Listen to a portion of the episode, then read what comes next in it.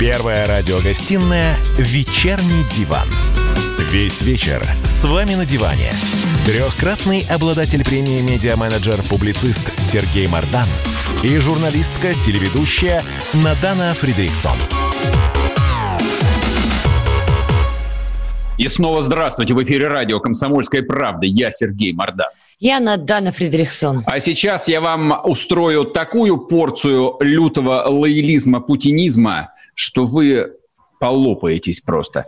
Значит, э, редкий, э, э, редкий, редкий шанс, когда мне хочется поговорить об Алексее Навальном. Вот. Он, в отличие от Украины, Набиулина и кого еще, Чубайса мы часто поминаем, а здесь, в общем, не сильно фигурирует, но тут, в общем, я не мог не удержаться.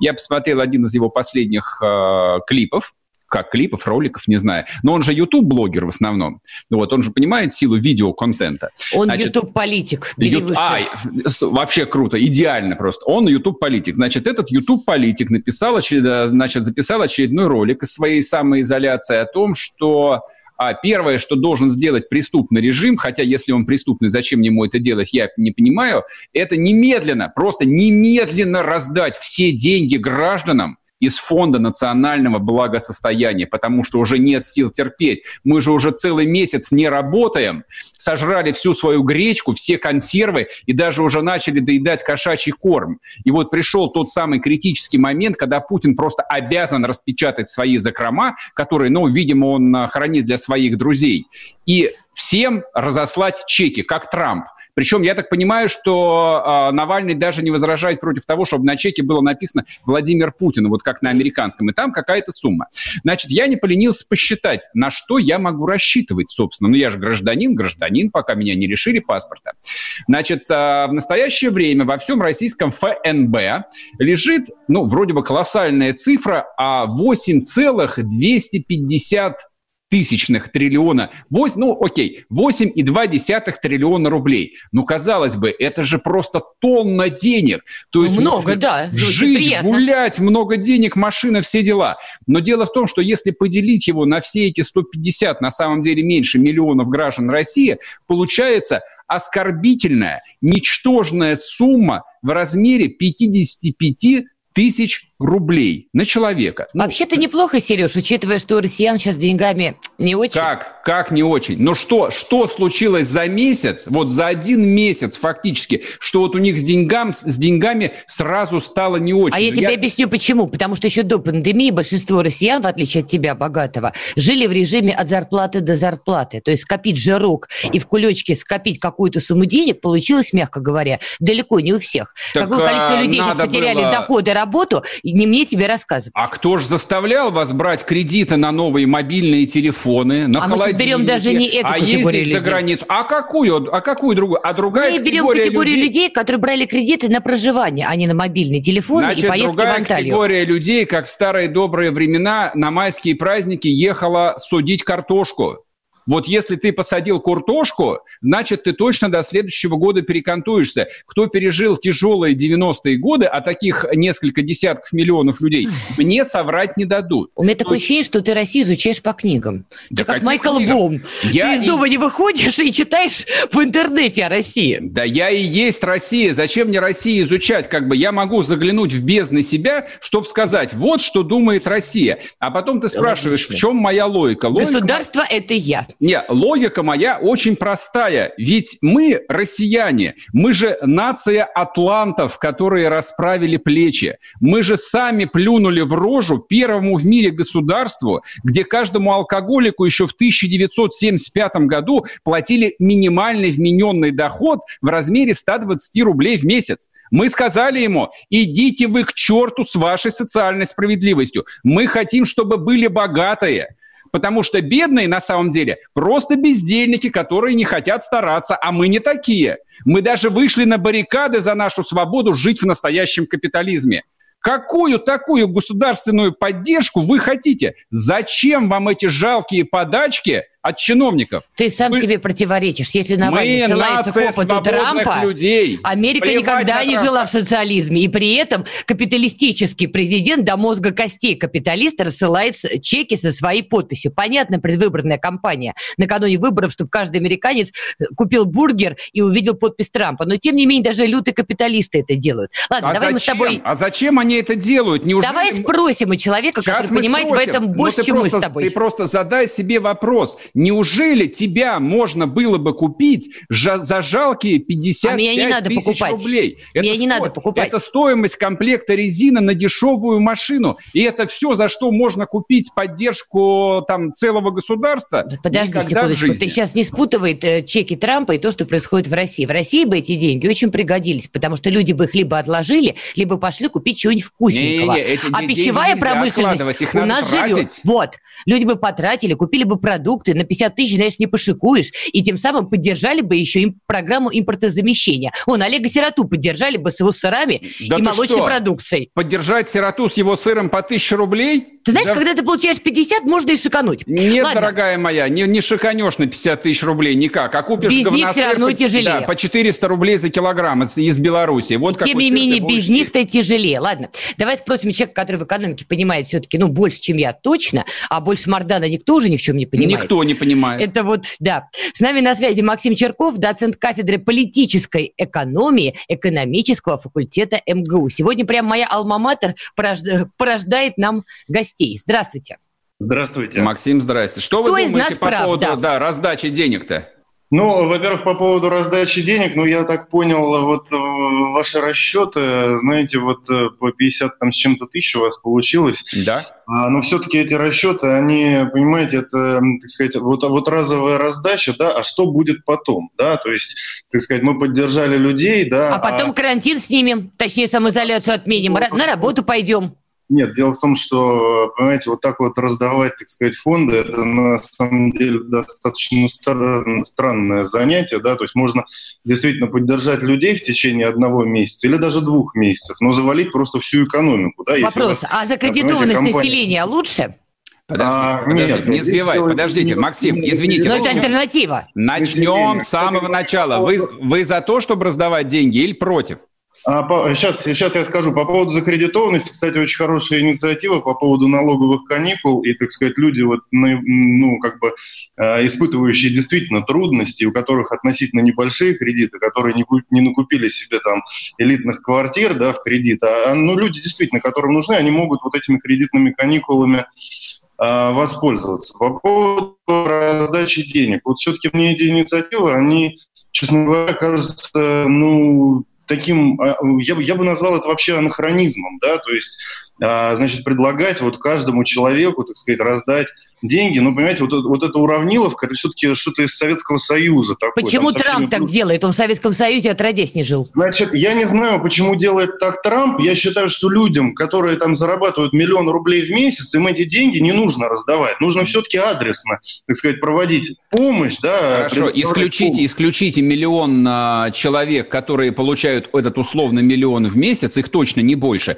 а всем остальным раздайте. Хорошо, это будет не по Я 55 понял, тысяч, я а по 54. комментирую. Какая разница? Я, я- я комментирую те предложения, вот, которые мы видели, так сказать, вот у господина Навального. И Вот, понимаете, э, значит, если, если бы я предлагал, я бы, наверное, более что-то такое подробное, так сказать, предложил, но я не предлагал. Мы сейчас комментируем его предложение. То есть вот мое мнение действительно, э, значит... Не э, его, он подхватил повестку, и до него об этом говорили неоднократно. Возможно. Значит, вот э, в настоящее время э, не только, так сказать, вот подобные выплаты, но вообще и пенсионная система работает таким образом во, во всех странах. Именно дифференцированный подход, да, и всякая другая социальная помощь, на это идет, эм, так сказать, упор, да, то есть те люди, которым, так сказать, помощь не нужна, да, они не должны ее получать. Те, те люди, которые, э, которым помощь необходима по некоторым объективным параметрам, тем, тем ее, соответственно, нужно предоставлять, и тогда вот эти суммы, приходящиеся на каждого человека, могут быть больше. Но То опять есть же, вы за раздачу денег только адресно. А, Я за принципиально другую э, как бы, систему, да, когда помощь э, приходит, да, и она, понимаете, вот раздача денег, ну, для меня это очень странная формулировка. Почему Я, странно? Вот, это просто как бы стимулируется помощь, потребительский за, спрос. Что тут странного-то? Помощь за адресную помощь. Вот за что я Подождите, выступаю. подождите. Да это не про адресную помощь. Вообще Навальный там и Трамп, и все остальные крупные экономики мира говорят не про какую, не про помощь. Насрать им всем на эту помощь. Плевать они хотели на всех. Речь идет о том, чтобы поддержать потребительский спрос. Банально. Дать людям, условно говоря, триллион долларов, чтобы они немедленно его потратили. Вот и все. А, ну, а, в общем, а, я бы так сказал, что все равно вот так одна, однобоко смотреть на это дело нельзя. Да? Можно поддержать потребительский спрос, но закончится это банкротством огромного количества компаний в России. Да? Когда Почему? люди, так сказать, будут понимаете, гулять э, два месяца, тратить деньги, да, а, а компаниям, да, которые тоже закредитованы, не надо запоминать, э, забывать, что у нас малый бизнес тоже лежит. Не, не, простите, одну секунду, от того, что они получат эти 50 тысяч, они от этого не перестанут работать, если работа будет. Они будут ну, выполнять да, потом, свою работу. Кстати, я понял. Кстати говоря, по поводу поддержки бизнеса. Вот эти вот деньги, опять же, значит, если мы раздадим вот по, строго по этому предложению, то там и 50 тысяч не будет. Эти все деньги уйдут в продуктовые сети, Э, производителям сельхозпродукции. А это плохо? Парадокс в том, да, что вы, если посмотрите сейчас э, отчетности вот этих вот продовольственных сетей, ну, крупнейших российских, у них огромный рост выручки. Вот, ну, просто посмотрите, поинтересуйтесь. Там, так сказать, и, э, ну, Магнит еще, по-моему, там отчетности нет, и X5 Retail. Им помогать нужно, на самом деле, в последнюю очередь. Там огромный рост выручки. Значит, сейчас мы уйдем на перерыв. Берегите ненависть. Сейчас и после перерыва сможете ее вылить на всех вот полным ушатом. Вернемся скоро. Георгий Бофт. Политолог, журналист, магистр Колумбийского университета, обладатель премии «Золотое перо России» и ведущий радио «Комсомольская правда». Авторскую программу Георгия Георгиевича «Бофт знает». Слушайте каждый четверг в 17.00 по московскому времени. А что такое деньги по сравнению с большой геополитикой? Мы денег тут не считаем. Первая радиогостинная «Вечерний диван». Весь вечер с вами на диване. Трехкратный обладатель премии «Медиа-менеджер-публицист» Сергей Мардан и журналистка-телеведущая Надана Фридриксон. И снова здравствуйте. В эфире радио «Комсомольская правда». Я Сергей Мардан. Я Надана Фридрихсон. С нами на связи Максим Черков, доцент кафедры политэкономии экономического факультета МГУ имени Ломоносова. Максим, договаривайте свою мысль. Итак, не нужно деньги раздавать, значит, вот этим вот гражданам бессмысленным, которые все равно их пойдут потратят на гречку и на тушенку, вот, а в сетях и так достаточно денег. А куда деньги девать надо? Вот эти 8 триллионов, их же надо потратить. Момент же пришел или нет еще? Или лучше а, калибров значит, наделаем? Да, давайте мы будем исходить из того, что задачи все потратить нет и не может быть. Да? Все-таки государство – это некая организация с бессрочным сроком э, деятельности, это, понимаете, это не ИП, которое, так сказать, может вот обанкротиться, так сказать, и реорганизоваться в ООО, да, все-таки, так сказать, ну, тут немножко... Мы это уже проходили, с нас хватит. План мы... по революции мы исполнили, как сказал да, Гарант. все-таки это немножко другая организация, если, так сказать, тратить все и сразу, это, в общем, не наш подход, как говорится. А мое мнение, действительно, помощь должна быть адресной, ни в коем случае не всем, так сказать, гражданам, вот э, при всем уважении. Кому? Сказать... Сформулируйте, наконец, кого поддерживать-то? Господи, мы вот, уже 15 вот, минут про это говорим. Вот смотрите, значит, вот э, и пенсионная система, и, и, и и, так сказать, система э, различных трансфертов, да, вот социальных трансфертов, назовем, во всех странах в настоящее время смещается все-таки в сторону дифференцирования получателей вот этой помощи, понимаете? Это, ну, я Максим, знаю. я уже понял, дифференцированное. Короче, вы можете сформулировать пункт первый разным группам населения. Дальше. Второй пункт какой? Значит, вот смотрите, это сформулировать достаточно сложно. Вы посмотрите, допустим, как, как работает э, сейчас э, э, вот эти вот э, кредитные каникулы. Там огромное количество классификаций. Иначе вы ни в каком, э, ну, вы не сможете эффективно, э, значит, разделить тех людей, которым нужна помощь, и тем, которым не нужна. Во-первых, это заявительный характер. Да, вот понятно, если человек обратит понятно. за помощью, то нужно ему, так сказать, нужно рассматривать необходима ли она ему, да? В общем, Дальше, мы Максим, правильным путем да, идем, я все. поняла. Хорошо, ладно, просто мы, да, несколько тут стеснены во времени, поэтому долгое обсуждение, как дифференцировать группу, мы оставим на следующий раз. Спасибо.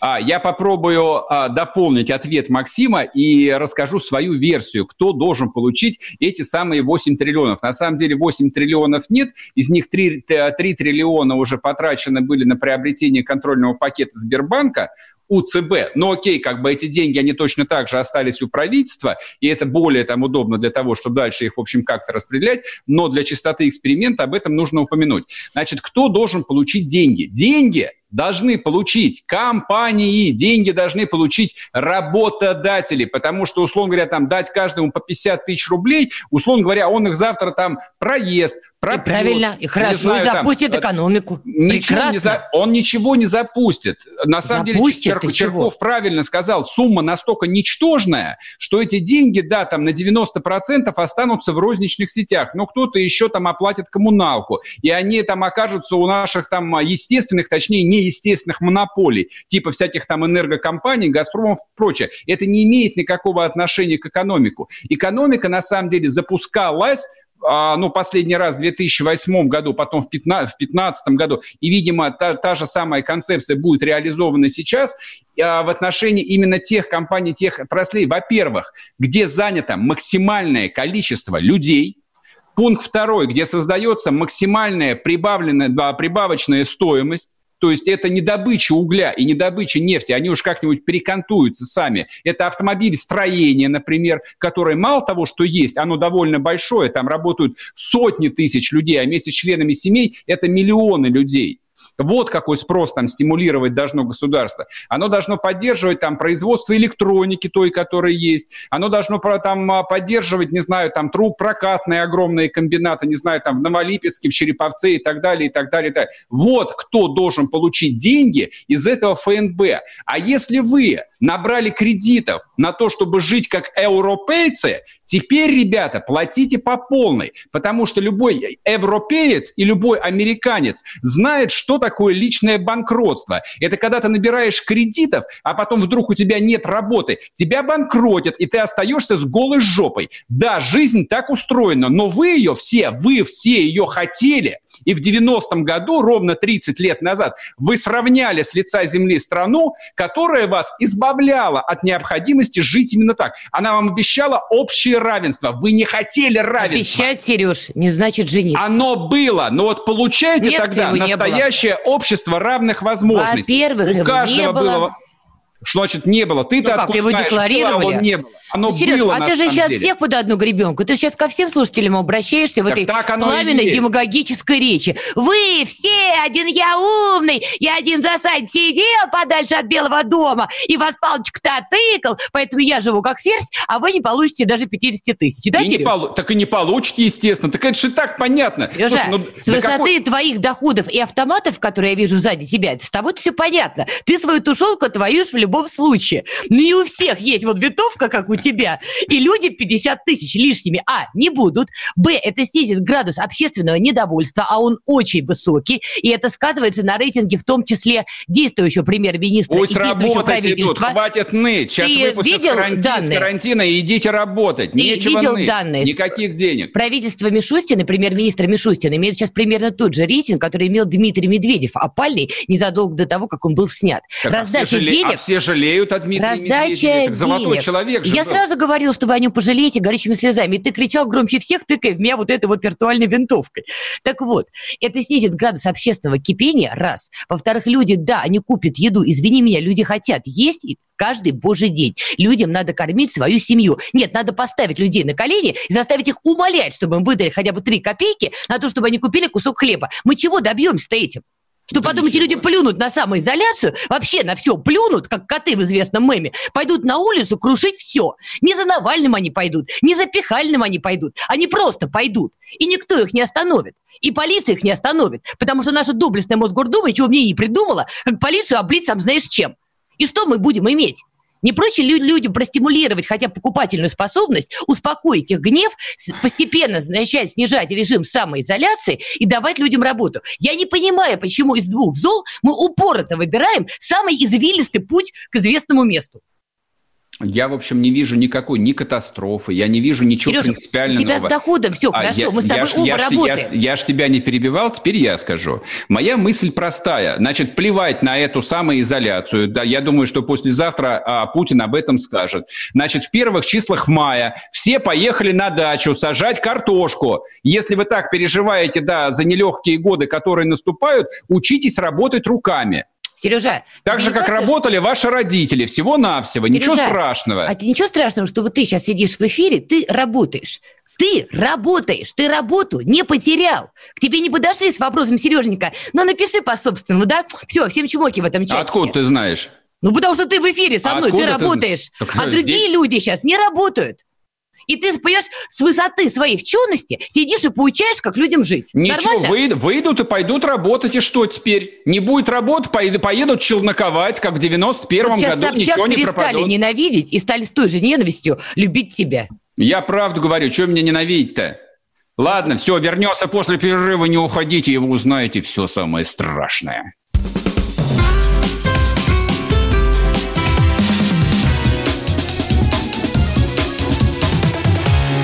Вечерний диван.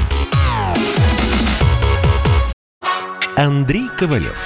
Простой русский миллиардер. В авторской программе «Ковалев против». Против кризиса. Против коронавируса. Против паники. Против кнута, но за пряники. Я расскажу вам, как спасти свои деньги и бизнес в эти непростые времена. Помните, миллиардерами не рождаются, а становятся. Ковалев против. На радио «Комсомольская правда». По будням с 10 вечера до полуночи по московскому времени. Первая радиогостинная «Вечерний диван». Весь вечер с вами на диване. Трехкратный обладатель премии «Медиа-менеджер-публицист» Сергей Мардан и журналистка-телеведущая Надана Фридрихсон. И снова здравствуйте. В эфире радио «Комсомольская правда». Я Сергей Мордан. Я Надана Фридрихсон. Значит, смотрите, я тут за весь эфир а, так ни разу и не сказал дежурную фразу о том, что нужно отправлять свои смс-сообщения, но я и не скажу, потому что я не помню, какой у нас номер. Но у нас идет YouTube-трансляция, там есть чат – вот, его можно, а, смотреть, и, б, можно, в общем, писать свои комментарии, которые там мы увидим.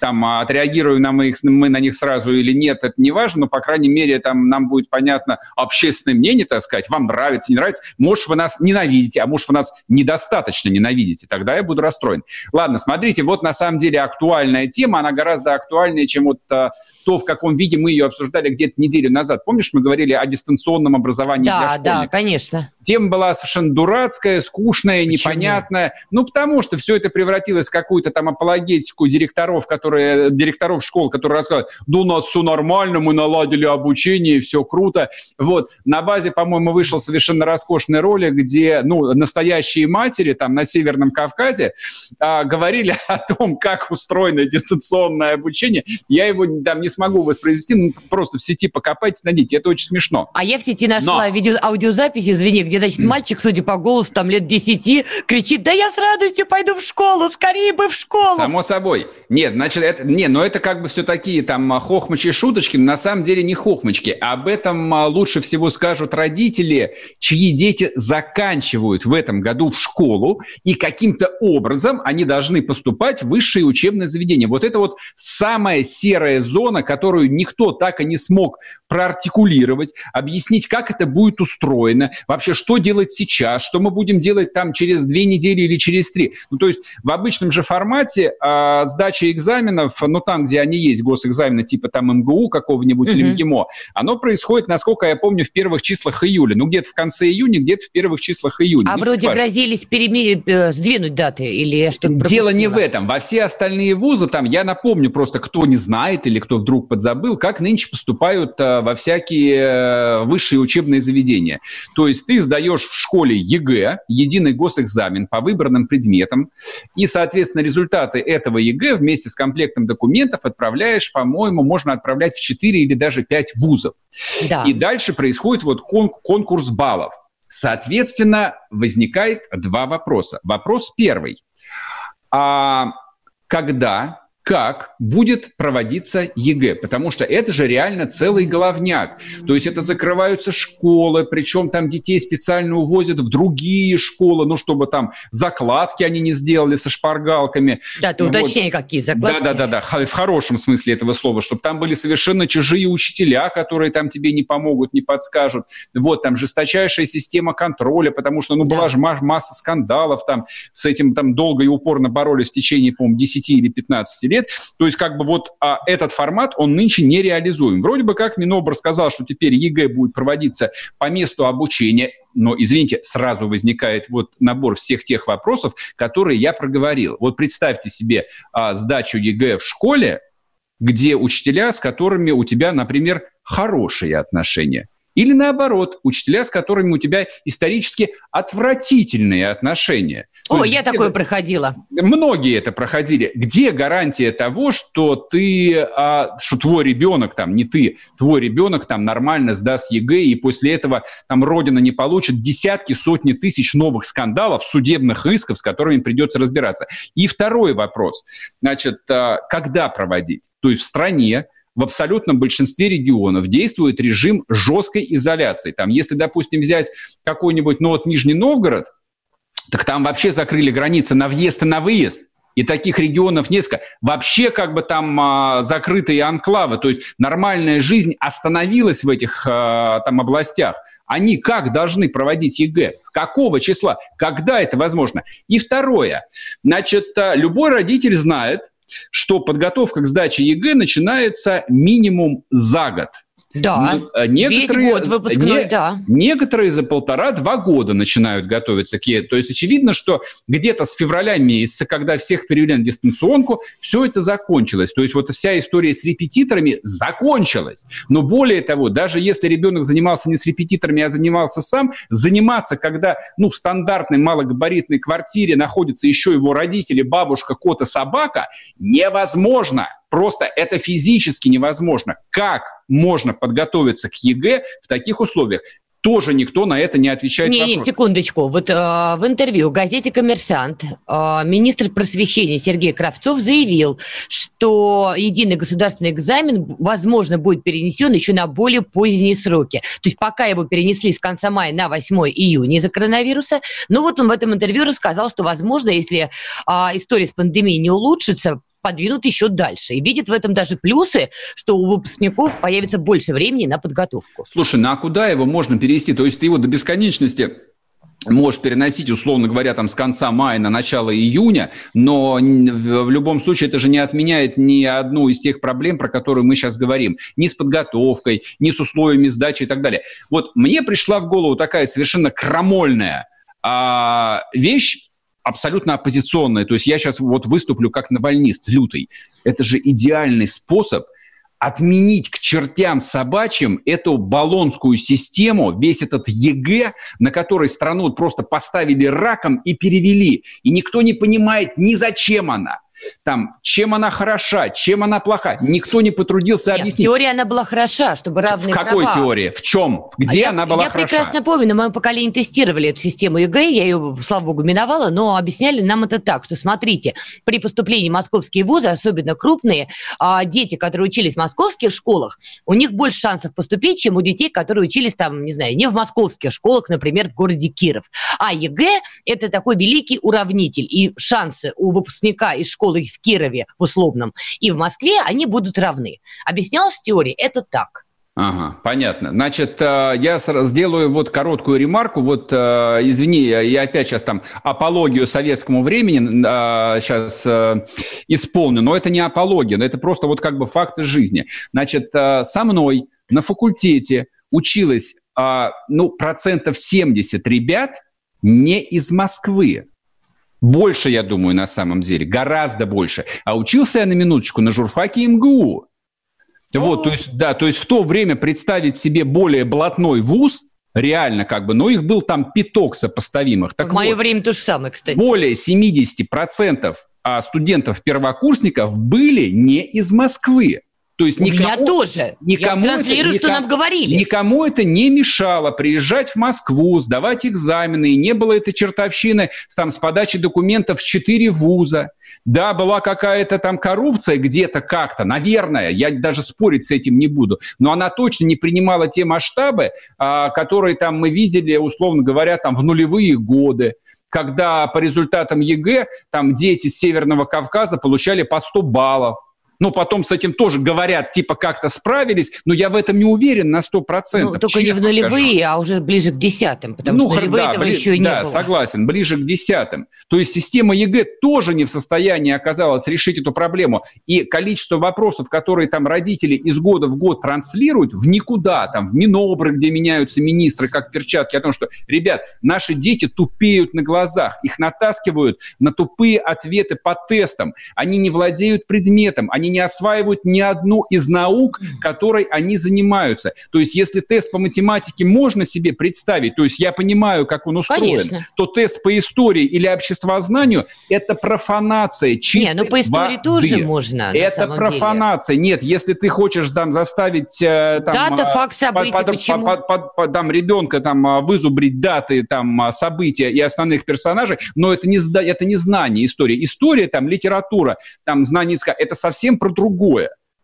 С другой стороны, Окей с другой стороны, мы видим поколение вот представителей Егора Жуков. Можно по-разному относиться к его а, протестной активности, но мы точно не можем сказать, что Егор Жуков, например, глупый молодой человек. Он точно я, не глупый. Я, я не знаком э, с Егором Жуком, я понятия не имею, ну, умный он или глупый. Послушай его эфиры, послушай, ну, что он ну, пишет. Ты можешь со многим не соглашаться, но ты точно не можешь сказать, что Егор Жуков стерилен в плане образования. Он вполне Послушай, образован. Так, так было всегда. Были а, дети умные, их было немного, и была основная масса детей посредственных, и была какая-то доля детей-дураков. Так было всегда, так есть сейчас, и так будет. Вот, ну, ничего... Значит, система ЕГЭ все уж совсем нет, не сломала, получается. Си- нет, система ЕГЭ не то, что ничего не сломала, система ЕГЭ добила, ну, на мой взгляд, как бы я тут не настаиваю, но она добила остатки образ- системы высшего образования, которое было, вот, то есть это не говоря уже о том, что никто сейчас не понимает, зачем учиться, на кого учиться, что это тебе в жизни даст. Ну, то есть, если речь не идет о сугубо там прикладном а, ремесле, ну, типа там профессии врача, допустим. Мм. Вот, но, по крайней мере, сейчас а, возник объективно повод, когда а, нужность или ненужность системы ЕГЭ действительно можно спокойно обсудить. Правда, в режиме цейтнота, конечно же, опять. Так спокойно или в режиме цейтнота? Я думаю, что, конечно же, в режиме цейтнота, а, но то, что будет твориться на вступительных экзаменах в этом году, то есть даст такую, такую почву для разговоров, такое количество скандалов, просто вот я даже боюсь думать об этом, что об этом 100% придется тому же министру образования разговаривать с ну, общественностью, ну, с преподавателями, посмотрим. со студентами и так далее и тому подобное. Посмотрим, может быть, ты прав, и COVID-19 здесь расставит точки над «и». Возможно. Но мы это узнаем, как говорится, после осенью. Ладно, вернемся после перерыва, не уходите. Роман Голованов, Олег Кашин, летописцы земли русской. Наш этот веселый и бессмысленный треп, давайте его минимизировать, потому что содержательная беседа нужна. Сейчас же модные темы какие у нас главные? Феминизм, высокие технологии, ну и чего уж там, советская ностальгия. Олег, вырежут ваш голос и будут рассылать сейчас по WhatsApp мамочки во все свои чаты, скидывая, вот, Олег Каш, он же на радио выступает, он же серьезный человек. Вообще, Роман, разумнее меня, как правило, оказываетесь. Реакция ваша. Это пугает. Ну, меня тоже, на самом деле, да. Кашин-Голованов. Отдельная тема. На радио «Комсомольская правда». По будням в 9 вечера по московскому времени. Ну и пускай посадят, зато какой пиар будет. Первая радиогостинная «Вечерний диван». Весь вечер с вами на диване. Трехкратный обладатель премии «Медиа-менеджер-публицист» Сергей Мардан и журналистка-телеведущая Надана Фридрихсон. И снова здравствуйте! В эфире радио «Комсомольская правда». Я Сергей Мордан. Я Надана Фредериксон. Значит, смотрите, горячая новость сегодня этого часа, там из-за которой, в общем, нам пришлось даже слегка изменить э, верстку эфира. В храмах Москвы и Московской области богослужение с 29 апреля, то есть послезавтра, и до особого распоряжения будут совершаться за закрытыми дверями, сообщает Московский патриархат. Значит, вот именно что московские патриархаты. Я считаю, это важно подчеркнуть. Ну, конечно, естественно. А кто это мог сделать? Не, не ну, просто, просто чиновник бы, не дай бог, заявил, да нет, понимаешь, чи... и началось бы. Не, просто решение настолько из ряда вон выходящее, то есть мы об этом говорили там пару раз так вот походя, вот, э, но не могу просто удержаться от того, чтобы еще раз проартикулировать там то, что происходит, то, что происходило на Пасху в этом году. Ну, то есть вот на фоне того, что а, решено сейчас, даже то, что происходило на Пасху, в принципе, меркнет. Но чтобы закрыть все храмы, все богослужения в самой большой епархии в Московской, и это совершенно неслыханно. Соответственно, а, значит, распоряжение патриарха Кирилла, я сейчас цитирую, об ответственности за несоблюдение указаний, направленных на ограничение распространения коронавирусной инфекции. Ну и, соответственно, это вот а, мотивирующая часть, почему он принял это решение. Значит, речь идет о приходах, подворьях и обителях Москвы и Московской области.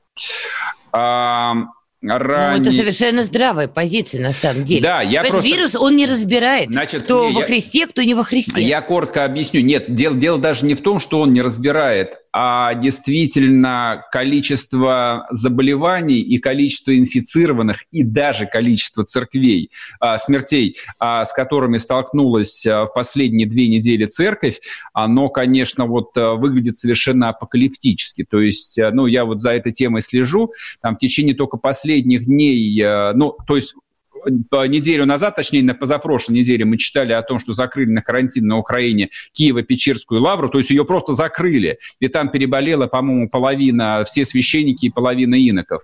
Умер настоятель э, Елоховского собора в Москве, это бывший кафедральный собор а, Московской Патриархии, там причем молодой был настоятель, по-моему, всего ну, да. 40, 47 лет. Да. А вчера умер э, епископ а, Железногорска Ильговский Вениамин то же самое с диагнозом а, коронавирус. Обнаруженная, а, закрыта на карантин а, Дивеевская обитель Серафим Саровского. Там тоже там заразились несколько десятков сестер. А, и последняя новость, но она пока официально не подтвержденная, тоже о массовом заражении а, иноков и послушников а, Троицы. Троицы Сергиева Лавра. То есть вот а, главные монастыри а, русской церкви там реально находятся под ударом. То есть болеют десятки, сотни людей.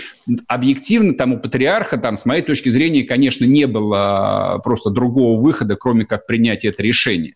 Я вот. по-другому даже сказал бы. Понимаешь, в этом смысле люди воцерквленные, они неотделимы от светских людей. Поэтому, когда уже власти принимали решение о самоизоляции, я очень сомневаюсь, что они это делали весело и радостно, потому что, понятно, экономика останавливается, куча проблем. Очевидно было, что, к сожалению, надо закрывать и храмы, потому что, повторюсь, вирус он не разбирает. Да в нет, этой связи, нет, Сереж, хочу спросить тебя, не хочешь ли ты сейчас извиниться в эфире, например, перед Бегловым, который понимает, что, к сожалению, нет, конечно, вирус не разбирает, конечно, нет. закрывал храмы до того, как люди стали заражаться. Там. Значит, смотри, а за что мне извиняться там хоть перед Бегловым, хоть перед Собяниным? Они что, закрыли супермаркеты и метро? Нет. Метро как ходило, так и ходит. На самом деле. Здесь решение обусловлено совершенно не тем, что а, в церквях там или в монастырях какая-то совершенно вот особая там скученность. Простите меня, а что? А, скученность, а, да. Карантин, а, карантин на воинских частях объявили?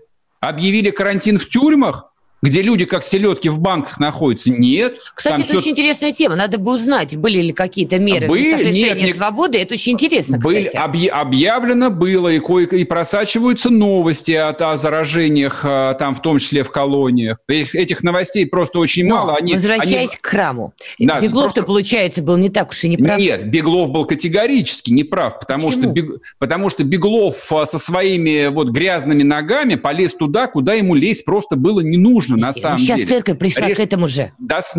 Минуточку. Во, во, в каждом решении, а, должна быть логика, и б, ее должен, это решение должен принимать тот, кто берет на себя всю полноту ответственности за решение. Ну, и это точно не петербургский губернатор. Где, где губернатор Беглов мэр. и где, и где русская церковь, тем более мэр? Где он? Да нигде, в Караганде. Не-не, подождите секундочку. Мэр Питера, отвеча... Санкт-Петербурга, извините, отвечает за жителей Санкт-Петербурга, принимая решение о закрытии храмов не по Принимая решение о закрытии Петербургского метро для начала. Соображением, а ввиду безопасности он таким образом оберегал да жителей нет, своего города. Надан, И да сейчас, ну... получается, церковь пришла к тому же. Не так, нет. Во-первых, как бы закрыта московская епархия, а не петербургская. Я хочу напомнить тебе, понимаешь? А, ты, минуточку, ты... распоряжение патриарха Кирилла, думаю, оно будет касается, затрагивать все остальные соверш... храмы? Конечно же, не будет, естественно. В других епархиях... Ну, ты прочти сообщение-то. Подожди. Патриарх Кирилл возлагает ответственность на священнослужителей, правильно ведь? Ты Он прочит... же имел в виду всех священнослужителей же, не только ты в Москве. Прочитай, прочитай сообщение в храмах Москвы и Московской области. Точка. Ты считаешь, что его распоряжение в этом смысле не касается любых других городов? И Оно касается? Москвы, запятая, и Московской области на данный. Хорошо, тогда мы ждем, когда он расширит, потому что вот это странно. Так я про это и говорю, как бы там, это решение... А люди оно... в Кирове, а люди, я не знаю, в Саранске, там тоже есть храмы, люди туда то, могут то, приходить сейчас. Только там нет заражений в таком масштабе, там, с которым столкнулись э, московские и подмосковные храмы. Вот о чем идет речь. То есть во всем логика должна быть. И это ровно как введение жестких карантинных мер в областях, где нашли там одного или двух инфицированных. То есть вот сколько мозгов там должно было быть у губернатора, чтобы парализовать экономическую жизнь края, когда у него для этого не не было ровным счетом никакого объективного, объективной необходимости, кроме там желания выслужиться перед Москвой. Это предупреждающие вот. меры, подожди. Нет, нет, тебя... нет никаких предупреждающих как? мер. Да у тебя так, очень бр- просто. бродит вирус. Хорошо, у тебя статистика он, возражений... Во Где он, в, в Алтае, что ли, бродит? Подожди, Никто вот даже если бродит. по статистике заразилось там всего 3-4 человека, это не значит, что это не красный сигнал, что может э, быть больше. Конечно, это значит, что ты работаешь с контактами, ты работаешь с въездными людьми. Зачем для этого людей загонять в квартиры-то? Вот я о чем говорю. Поэтому, да, на карантин закрыты храмы Москвы и Московской области, где действительно десятки, сотни там людей заболели а все остальные, включая любимый того город Петербург и мэра Беглова, который решил так коряво перестраховаться, это не касается, потому что не надо грязными ногами лезть туда, где тебя это точно не, не похвалят. Это не Но демагогия. Это, демагогия, это Паша просто Сереж. здравый смысл. Здравый смысл спасать жизни людей. У русского чиновника очень часто здравый смысл отсутствует, потому что у него исторически 200 лет вместо головы органчик. Категорически вот. рада быть твоим современником, но время наше заканчивается. Истекает. Друзья мои, не болейте, вернемся завтра. Пока. Счастливо.